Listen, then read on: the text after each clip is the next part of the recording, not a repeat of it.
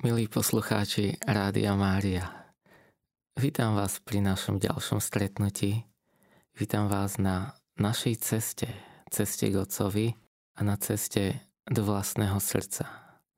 Dnes budeme hovoriť aj o tom, čo nám bráni žiť.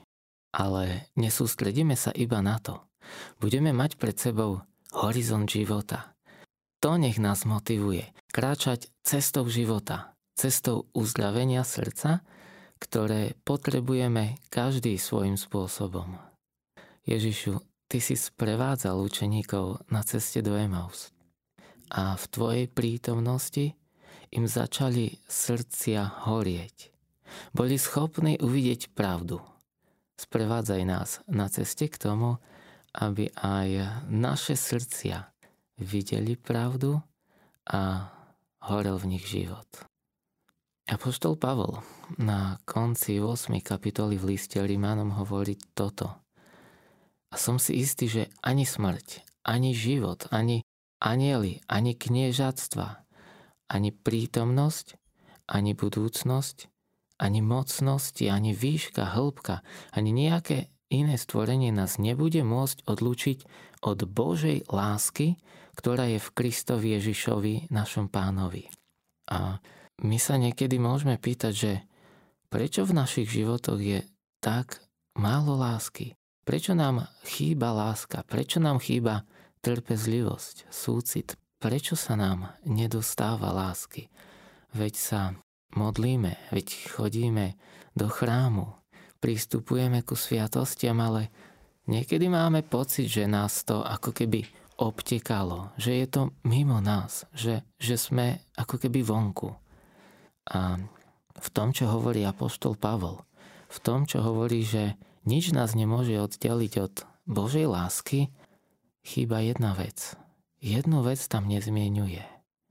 A ako sa ukazuje, práve tá nás oddeluje v živote od príjmania Božej lásky. Čo je to? Je to naša minulosť. Naša minulosť, v ktorej sme uviazli. Naša minulosť, ktorej dovolíme, aby nás ovplyvňovala. Naša minulosť, v ktorej sme prijali nepravdy o sebe, alebo o Bohu, o živote, o iných ľuďoch. Kedy sme prijali ilúzie a klamstva, ktorým sme uverili, ale aj minulosť, v ktorej sme utržili zranenia. A toto dedičstvo, táto časť našej minulosti nám bráni príjmať Božiu lásku. Obmedzuje nás v jej príjmaní.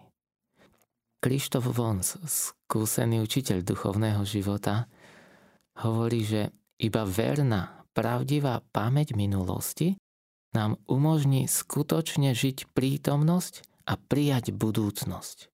Aby sme dobre čítali prítomnosť, potrebujeme uzdraviť pamäť minulosti pamäť srdca. To nám umožní vidieť život. My nepotrebujeme úteky, my potrebujeme očistenie. Nie útek od srdca, ale návrat do srdca a jeho uzdravenie.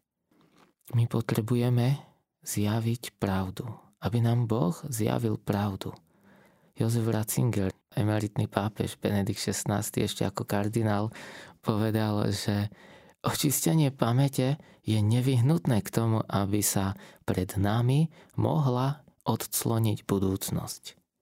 A srdce, ktoré je našim centrom, ktoré je najhlbšie v nás, si pamätá. Pamätá si to, čo sa dialo s našim telom. Pamätá si to, čo prežívali naše emócie. Ale pamätá si aj to, čo zakúšal náš duch. Srdce nesie stopy minulosti. A práve tam, tam najviac potrebuje prísť Božie svetlo. Boží dotyk. Zjavenie Božej pravdy.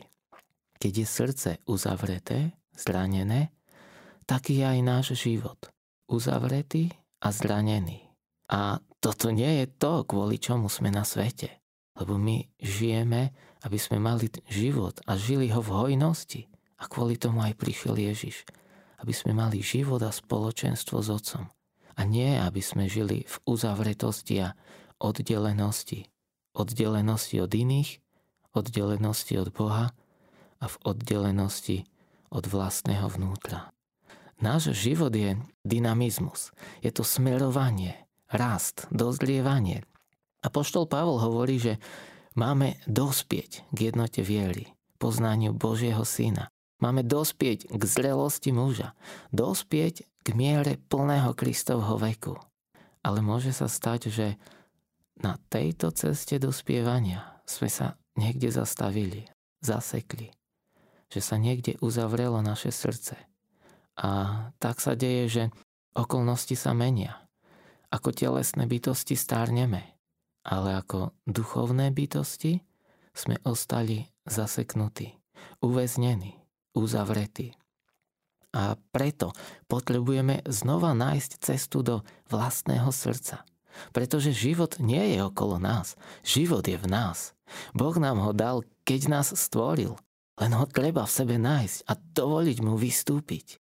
V srdci. V srdci je priestor, v ktorom je plnosť života, plnosť jednoty s Bohom. Je to ten priestor, to miesto spojené s jeho obrazom, ktorý nikto a nič v nás nemôže zničiť. Iba že by sme cestu k nemu nechceli hľadať. Alebo niekedy búrky života nám zatarasia tú cestu do vlastného vnútra, do vlastného srdca keď si predstavíme srdce ako, ako padák, tak to nám dá taký veľmi reálny obraz. Predstavte si, že ste výsadkár alebo máte takú chuť po dobrodružstve a vyskočíte z lietadla s tým, že máte padák na chrbte. A ten padák to je ako naše srdce počas nášho života. Ak sa nám ten padák otvorí, tak my si užijeme nádherný let. Tá cesta, z, odkedy vy, alebo ten čas, odkedy vyskočíme z lietadla, až dokým dosadneme na zem, trvá niekoľko minút. A je to nádherné, nádherné užívanie. Vychutnávame si tie pohľady, ten pomalý let. A tak je to aj s našim srdcom. Ak si otvoríme srdce, tak náš život je pekný, je pomalý, alebo teda primerane pomalý a vychutnávame si ho. Je plný pekných zážitkov, pekných pohľadov. Ale ak sa naše srdce neotvorí, alebo ostane uzavreté, alebo sa zatvorí, ak ostane náš pádák zatvorený, tak ten skok z lietadla je veľmi rýchly, veľmi strašidelný a pád končí smrťou. Ak sa naše srdce neotvorí, tak prežívame život veľmi rýchlo, sme plní strachu a život sa končí smrťou, našou smrťou, pretože odpojíme sa od života. Katechizmus katolíckej cirkvi hovorí, že srdce je príbytok, miesto, kde sa zdržiavam, kde bývam, Srdce je náš skrytý stred. Boží duch ho môže preskúmať a poznať. Je to miesto rozhodovania, ale hovorí aj to, že je to miesto pravdy, kde si volíme život alebo smrť.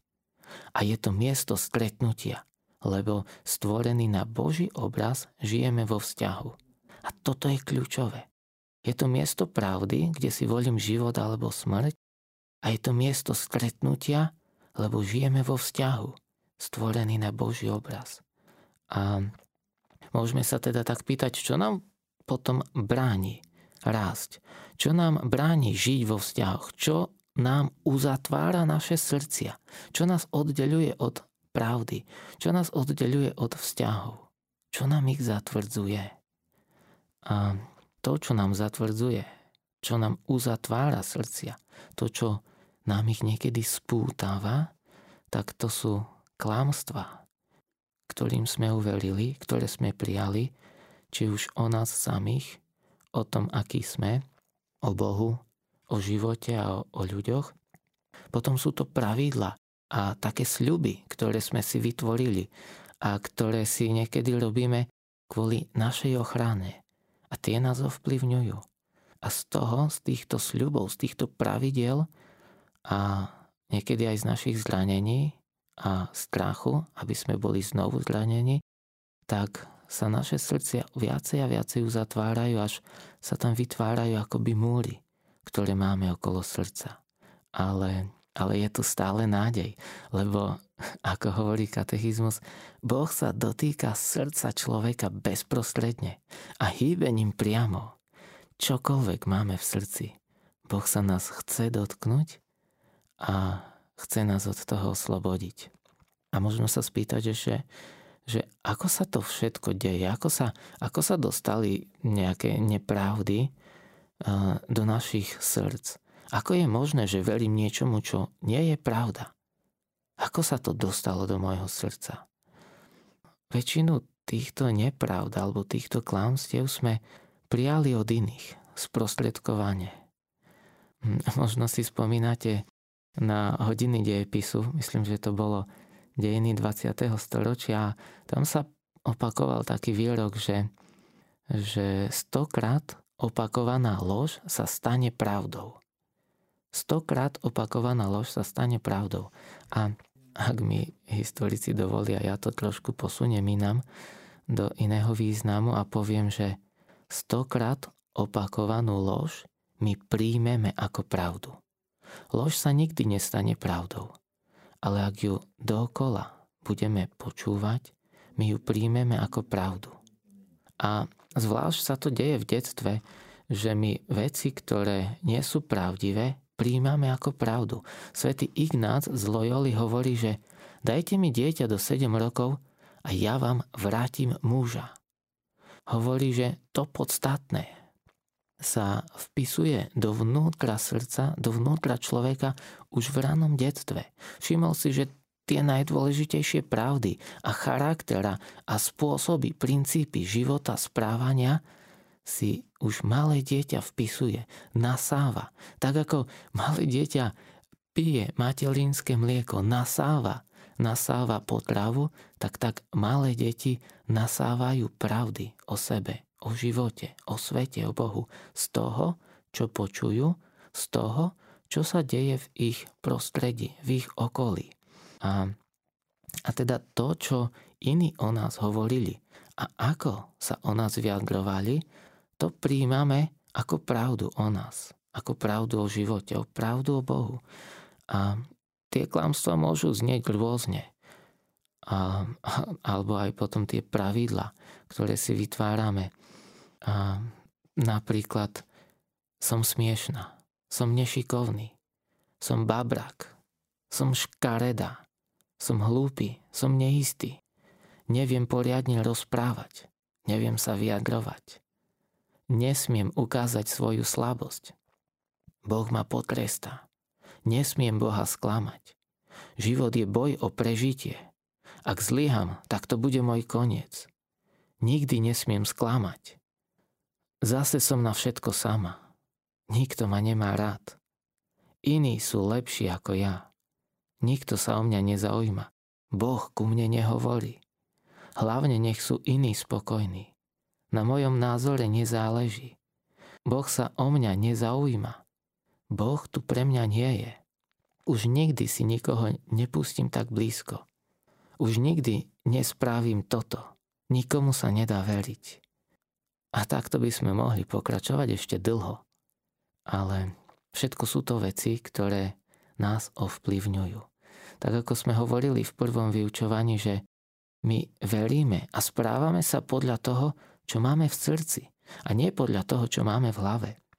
A ak v srdci máme takéto veci, ak v srdci veríme týmto slovám, týmto klamstvám, týmto pravidlám, tak oni nás potom ovplyvňujú. Niektoré pravidlá sú dobré a ani nie sú pravidlá, ale sú to skôr životodárne princípy.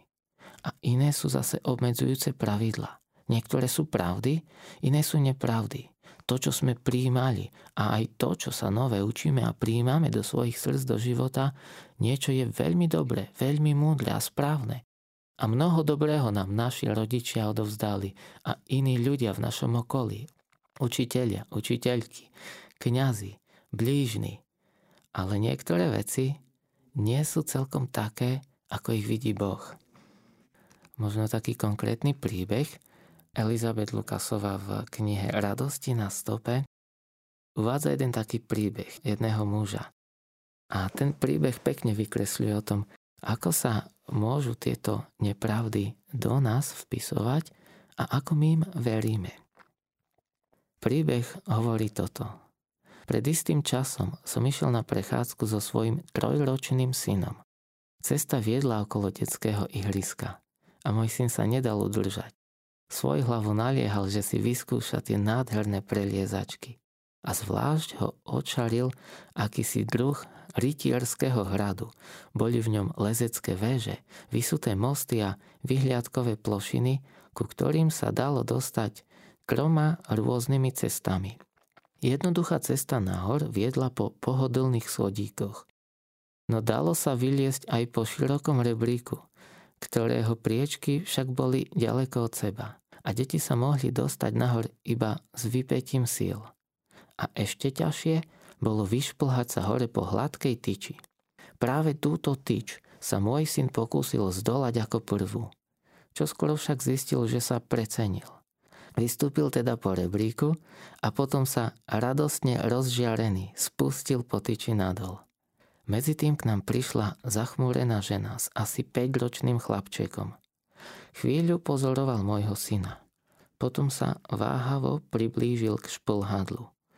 Jeho matka si dala ruky v bok a sledovala ho. V okamihu, keď sa chlapec dotkol tyče, osopila sa na ňo hlasom Andreas, nechaj to. Je to príliš nebezpečné. Ešte sa ti niečo stane. Chlapec bez odporu upustil od svojho zámeru. Po krátkej úvahe začal skúmať rebrík, ale skôr než sa odhodlal naň vyliesť, už aj na neho matka kričala Andreas, nechaj to, je to príliš ťažké, to nezvládneš. A tak mu ostala už len tá najjednoduchšia cesta, výjsť hore po schodíkoch. Medzi tým sa môj syn opäť pustil do lezenia po rebríku. Andreas stál hore na plošine a sledoval ho. Za každým, keď sa môj chlapec pošmikola, hrozilo, že z rebríka spadne, myhol sa Andreasovi na tvári tichý, spokojný úsmev. Ale môjmu synovi sa to nakoniec podarilo. S radostným jasotom sa rozbehol cez plošinku, aby sa znova spustil po tyči nadol. To by si ty nikdy nezvládol, Andreas, zakričala prísna matka. A tak už po neviem koľký raz presvedčila svojho syna, že je babrák. A toto sú situácie, v ktorých si vytvárame ako malé deti obraz sami o sebe a príjmame pravdu o tom, aký sme. Možno niektorí poznáte rozprávku Krúdovci. Je to príbeh o takej rodine jaskinných ľuďoch a hovorí tento príbeh aj o otcovi, ktorý bol veľmi starostlivý ale bol až tak starostlivý, že jeho život, v jeho živote prevládal strach. A viacej sa strachoval o svoju rodinu, o svoje deti a, a tak vytváral množstvo pravidiel, ktorými chcel chrániť svoju rodinu a svoje deti. A hovoril im, že všetko nové je zlé. Ísť v noci von je zlé. Nikdy sa neprestaň báť. Strach nás drží pri živote. Boj o prežitie nie je žiadna zábava a žili v tme a strachu. Žili vo svojej jaskyni. Bol to otec plný strachu, ktorý dával síce dobre mienené, ale pomílené rady. On chcel dobre, ale v skutočnosti to, čo učil svoje deti, boli pravidlá a klamstva, ktoré až príliš oddeľovali od skutočného života. Malé deti nemajú kapacitu vyhodnotiť, premyslieť alebo uvážiť, že to, čo počujú, či je to pravda alebo nie. Malé deti príjmajú všetko ako pravdu. Všetkému veria. Ako mali sme verili, že na Vianoce darčeky nosí Ježiško. Že on, Ježiško alebo anielíkovia prichádzajú a ukladajú tam tie darčeky. Ale potom sme vlastne zistili, že takto nie je. Niektoré názory, niektoré pohľady na život sa nám počas života menia, ale niektoré nie. A tie nás potom ovplyvňujú. Niektoré veci, ktorým veríme a berieme ich ako pravdy alebo pravidla života, tak sme si vpísali do svojich srdc aj v neskoršom veku. A zväčša sú to ako pravidla na našu ochranu. Veľmi často sa stáva, že po nejakom zraňujúcom zážitku, po nejakej nepríjemnej skúsenosti si povieme, že toto už nechcem zažiť. Takto to už nebudem robiť. A ono sa deje to, že kde si hlboko v nás Psychológovia hovoria, že najhlbšia vrstva v nás je zážitková. A práve preto, keď v nejakej bolestnej udalosti, pri nejakom zráňujúcom zážitku si niečo poviem, niečo slúbim, niečo o sebe vylieknem, tak je to to, ako keby som si to napísal na svoje srdce.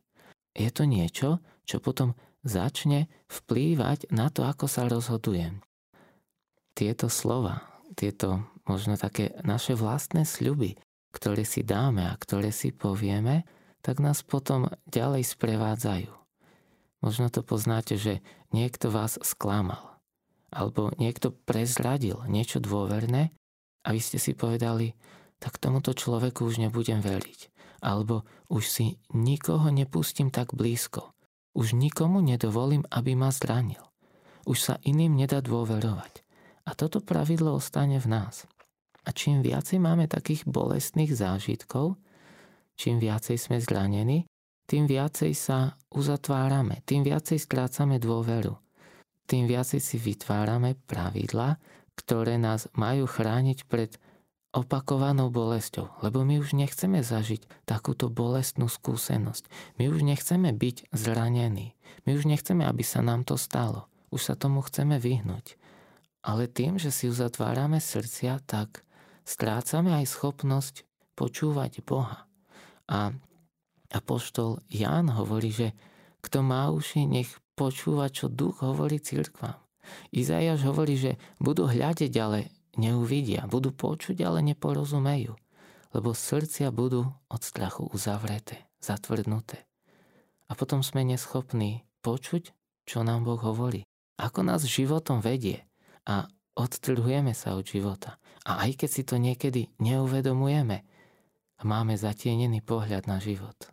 A preto Boh hovorí v že moje myšlienky nie sú vaše myšlienky. Moje cesty nie sú vaše cesty. Boh má v srdci lásku. A my tam niekedy máme strach. My tam niekedy máme nedôveru. My tam máme obavu. A strach nás vedie k pravidlám, k istote, lebo pravidla, zákony nám dávajú istotu. A niektoré sú veľmi dobré, veľmi správne a potrebujeme ich. Veď všetci poznáme pravidla cestnej premávky alebo štátne zákony, ktoré majú zaručiť život, bezpečie, poriadok. Ale nie všetky pravidla, ktoré si vytvárame zo strachu a zvlášť po zraneniach, tak nie všetky nám prinášajú život dávajú síce nejakú istotu, pretože nás vedú k ochrane, ale znemožňujú nám dôverovať iným, uzatvárajú nás. A tak začíname byť možno podozrievaví, niekedy neúprimní, inokedy máme predsudky alebo sme proste uzatvorení. Pred pár rokmi sa mi stalo, že som bol na trampolíne a stalo sa mi to, že že som tak nešikovne spadol, že som si natiahol hrudníkovú a krčnú chrbticu. Veľmi ma to bolelo. Bol, bol to môj telesný úraz, ale čo som si všimol, že moja prvá reakcia na túto bolesť bola, že ja už nikdy nepôjdem na trampolínu. A toto je ten princíp, že my si v takých bolestných situáciách, či už bolestných pre telo alebo bolestných pre dušu, povieme niečo, že ja už nikdy toto nespravím. Ale potom som si uvedomil, že, že tá trampolína nie je na vine. Že to ja som bol neopatrný. A vždy, keď som neskôr videl trampolínu, tak som ju obchádzal, pretože som mal v srdci to pravidlo, že, že skákať na trampolíne je nebezpečné. Ale neskôr som si uvedomil, že, že vlastne samotná trampolína nie je nebezpečná Samotná trampolína nie je nebezpečná. Len potrebujeme vedieť, ako na nej skákať. byť opatrný. A tak neskôr som sám sebe v modlitbe odpustil to, že som na trampolíne skákal neopatrne a prosil som Boha, aby ma oslobodil od tohto pravidla a od tejto zraňujúcej skúsenosti. A od tejto modlitby sa môj pohľad na trampolínu zmenil. Mimochodom, prednedávnom som opäť skákal na trampolíne a bola to veľká zábava, ale už som skákal opatrne. Čokoľvek sa nám stane zraňujúce, ak niekto sklame našu dôveru, cesta z toho je odpustiť a prosiť Ježiša, aby nás oslobodil od tohto pravidla. V Ježišovom mene lámať moc tých slov, ktoré sme vyslovili o sebe. Rôzne takéto pravidlá a z nich vytvorené múry okolo srdca teda vznikajú zranením a strachom z ďalšieho zranenia. A múry strachu nás vedú k množstve pravidiel namiesto otvorených vzťahov a slobody. A problém je niekedy aj to, že my si klamstva neuvedomujeme. Preto je z nich ťažké aj výjsť. Sila ilúzie alebo sila tých presvedčení, ktoré sme o sebe prijali, že napríklad nie som dosť dobrý alebo že som nešikovná, že neviem rozprávať, sa neprekoná ich pochopením. Alebo sa sila týchto ilúzií neprekoná tým, že niekto nám povie, že ale vieš čo, nie je to tak. Lebo my veríme tomu, čo máme v srdci, nie tomu, čo počujeme. Ale Sila týchto klamstiev, sila týchto pravidiel je premáhaná Božou milosťou. Keď nám Boh zjavuje do srdca svoju pravdu, keď spočívame pod Jeho milujúcim pohľadom, tak vtedy všetko to, čo nie je pravda, všetko to, čo nás zväzuje a obmedzuje, prestáva mať silu nad našim životom. Pretože ak by pravda o nás bola taká, že iba sme výsledkom tých, ktorí nás milovali alebo nemilovali, iba výsledkom výchovy, prostredia, toho, čo sme zažili, tak potom kde je sloboda? Tak potom kde je pôsobenie Božej milosti? Kde je sila nášho ducha vzdorovať a vzoprieť sa tomu? A práve preto katechizmus katolíckej cirkvi hovorí, že Boh sa dotýka srdca človeka – bezprostredne a hybením priamo. Čo teda máme robiť, alebo ako sa máme vysporiadať s tými vecami, ktoré si nesieme a ktoré nás ovplyvňujú, či už o tom vieme alebo nie. Ako si to všímať? Ako odhaľovať tieto pravidla, tieto nepravdy? Čo je dôležité? Všímajme si naše vlastné reakcie, naše vlastné správanie. Všímajme si zvlášť všetko to, čo nás pohorší. Všímajme si prehnané reakcie, to znamená podráždenosť, hnev, strach. Tiež si všímajme, kedy v nás vyvstáva smútok. Smútok, strach, to všetko sú indície, ktoré nám o nás niečo hovoria. Smútok a strach nám často hovoria o klamstvách, ktoré veríme. Pohoršenia, súdy a hnev nám hovoria o pravidlách, ktoré máme. A keď tie pravidlá sú porušené, alebo keď sú tie pravidlá ohrozené, tak my reagujeme. Keď sa pozrieme do Evanielii, tak vidíme, že aj Ježiš hovorí o pohoršení, ale hovorí o dvoch typoch pohoršenia.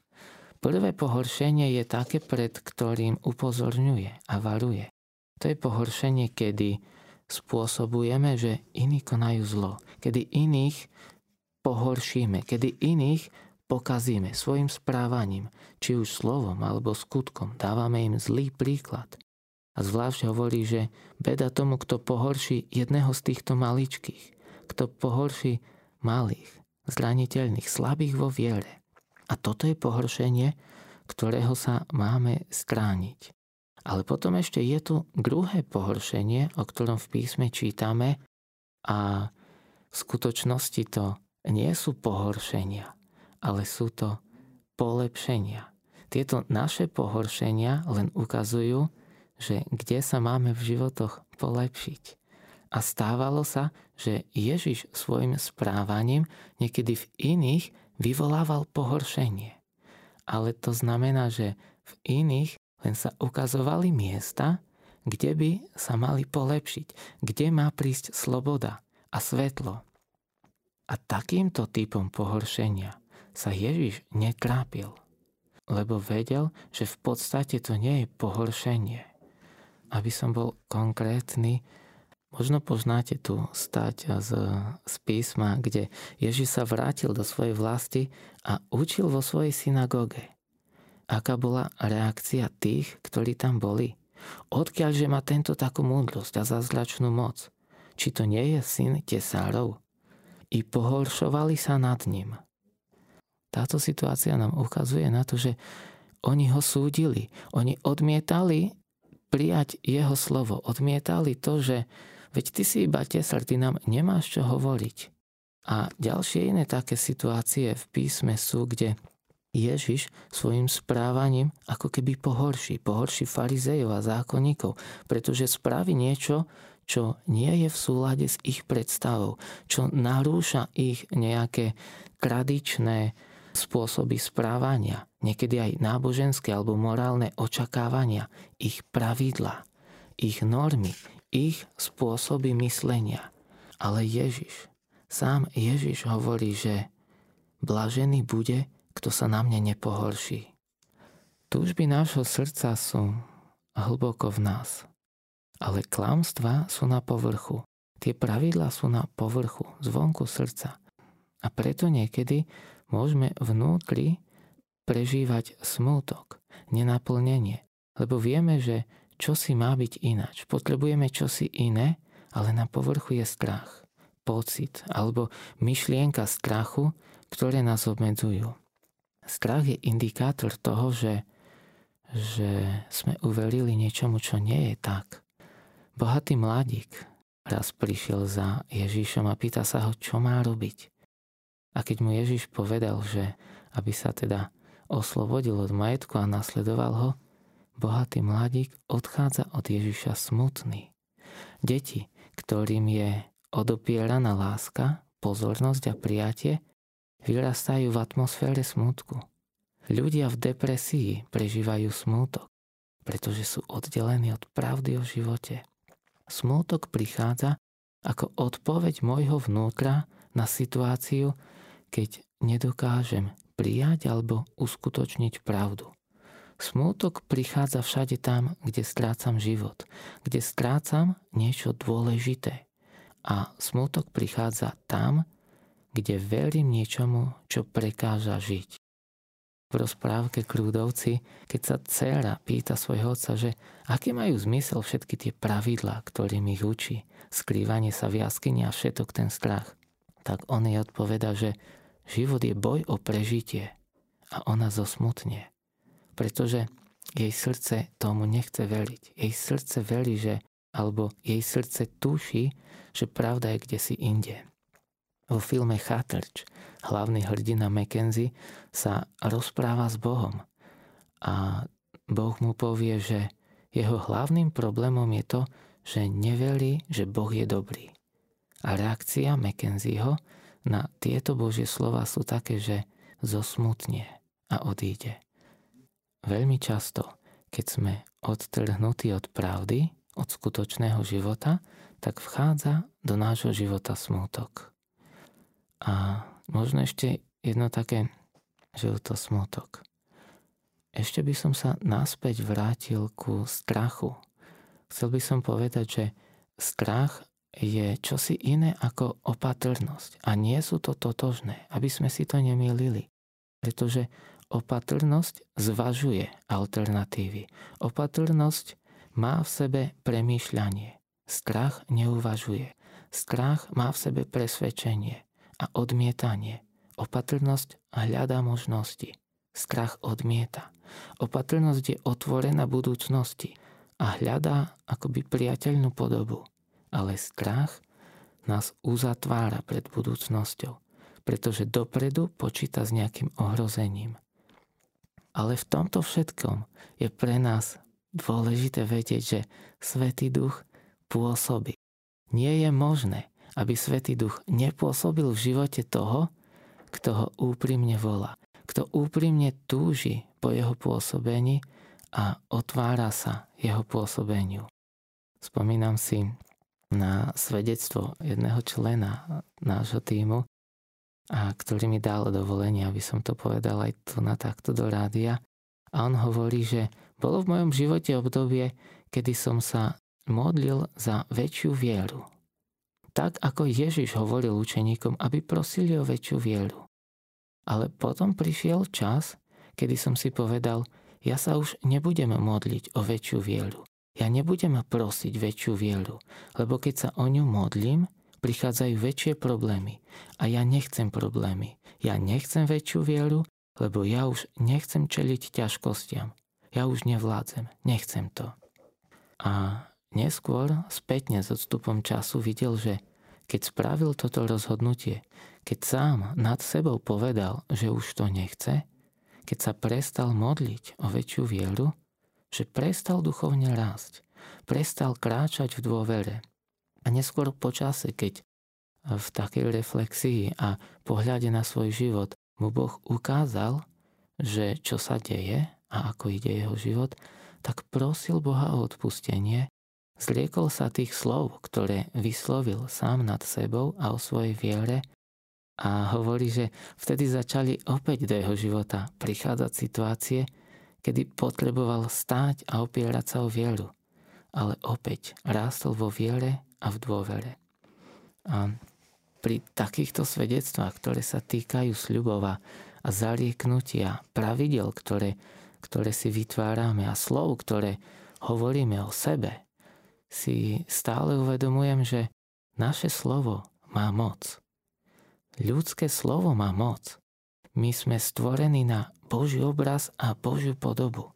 A keď Božie slovo má moc uskutočňovať to, čo je vypovedané, tak aj naše slovo, slovo Božích detí má moc. Preto slova, ktoré vyslovujeme, majú moc žehnať alebo zlorečiť. Majú moc prinášať život alebo smrť.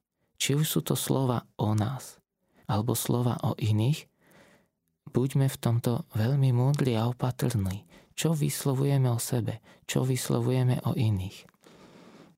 Poviem ešte svedectvo jedného mládenca, ktorý bol párkrát na seminároch Otcovo srdce a dovolil mi jeho svedectvo hovoriť ďalej. Počas jedného seminára prišiel za nami, za členmi týmu, aby sme sa s ním modlili. A začal nám hovoriť, že to, čo ho veľmi trápi, to, čo ho bolí, to, čo ho súžuje, je, že jeho vlastný otec vyslovoval nad ním slova zlorečenia. Hovoril mu, jeho otec mu hovoril, že je človek bez budúcnosti, že je sklamaním pre Boha, že je sklamaním pre ľudí a pre svet. A prirovnával ho ku tulákom a potulným psom. A ďalšie také veci, ktoré si už ani nepamätám, ale ten mladík hovoril, že tieto všetky slova o ňom hovoril jeho vlastný otec. A, ale to sú klamstvá, ktoré by Boh otec o nikom nepovedal. A, a ten mladenec hovorí, že jeho myseľ bola napádaná práve v oblasti identity. Cítil sa spochybňovaný v oblasti vlastnej hodnoty a seba dôvery v tej oblasti, v ktorej mu otec zlorečil. To, čo jeho otec nad ním vyslovoval, to sa stalo miestom, kde bolo na jeho myseľ útočené a kde bola zraňovaná. A dokonca hovoril, že stávalo samo, že sa v noci budil na znevažujúce, pohrdavé myšlienky a výčitky. A svoju myseľ v tých situáciách prirovnával ako k aréne plnej divých zvierat, ktoré ho trhali. Veľmi ho to ťažilo. Určitú dobu mal s tým problém. A neskôr nám povedal, že obrad v tom celom nastal, až keď o tom začal rozprávať.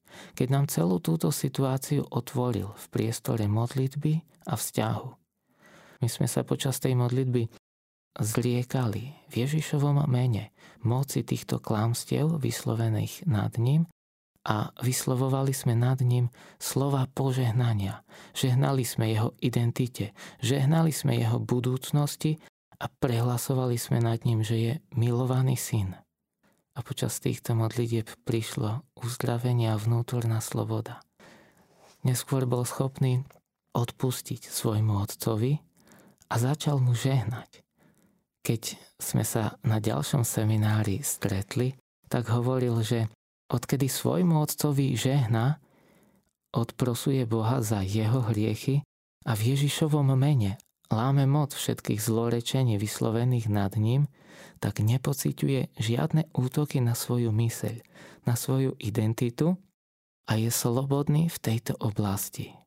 Naše slova majú moc. Buďme múdli v tom, čo vyslovujeme o nás aj o iných. Čo si potrebujeme do života zobrať je, aby sme začali rozprávať Začneme rozprávať nielen o tom, čo sa stalo, nielen o tom, čo, o čom sme presvedčení alebo čomu veríme, čo sme prežili, ale rozprávajme aj o tom, čo nás bolí. Rozprávajme o tom, čoho sa bojíme, čo nás sklamalo, čo nás zranilo. Neostávajme s tým sami. Nenechávajme si to vo svojom vnútri. Nedusme to, nedržme to hlboko v sebe, ale Začnime to vynášať na svetlo. Pretože ak nebudeme rozprávať o svojich zraneniach, budeme rozprávať ako zranení a budeme zraňovať. Ak nebudeme rozprávať o svojich sklamaniach, budeme hovoriť ako sklamaní a budeme zaťažovať iných aj seba. Ak nebudeme rozprávať o svojich bolestiach, tak ostanú v nás budú nás ovplyvňovať a budeme iným spôsobovať bolesť, aj keď to nemáme v úmysle.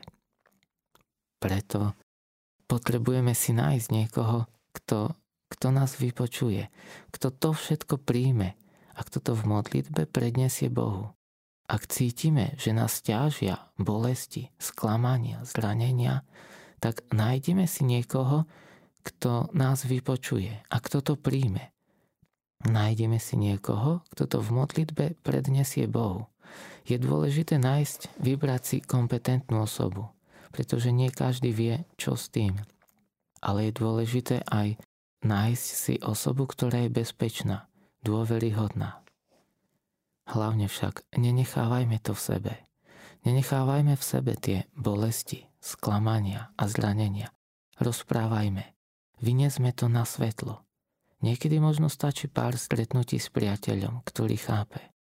Inokedy stretnutie s kňazom, ktorý rozumie. Alebo duchovné sprevádzanie. Možno aj psychoterapia. Závisí od toho, čo si nesieme.